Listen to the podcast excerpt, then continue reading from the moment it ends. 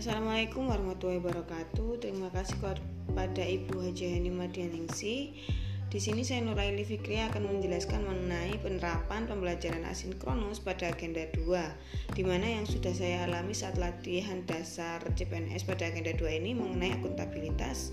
Yang pertama yaitu pada agenda 2 ini kita diajarkan untuk menyelesaikan tugas kelompok dengan hasil yang inovatif. Misalnya membuat video kelompok meskipun kita berada di tempat yang berbeda. Dan yang kedua, meminimalisir konflik dengan menjaga komunikasi yang baik sesama anggota untuk menyamakan pendapat.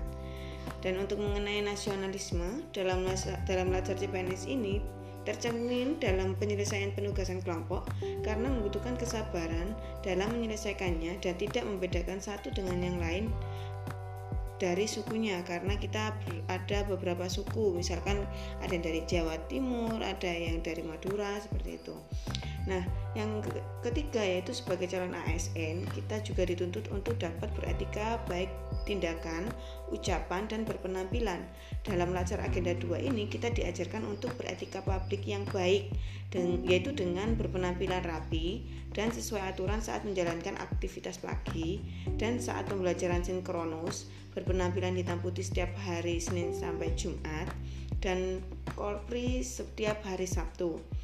Nah, komunikasi dengan WI yang baik dan sopan serta selalu mengawali Zoom dengan duduk siap yang artinya kita diajarkan untuk bertindak siap sebagai ASN dalam menjalani keseharian kita selama mengabdi untuk Indonesia.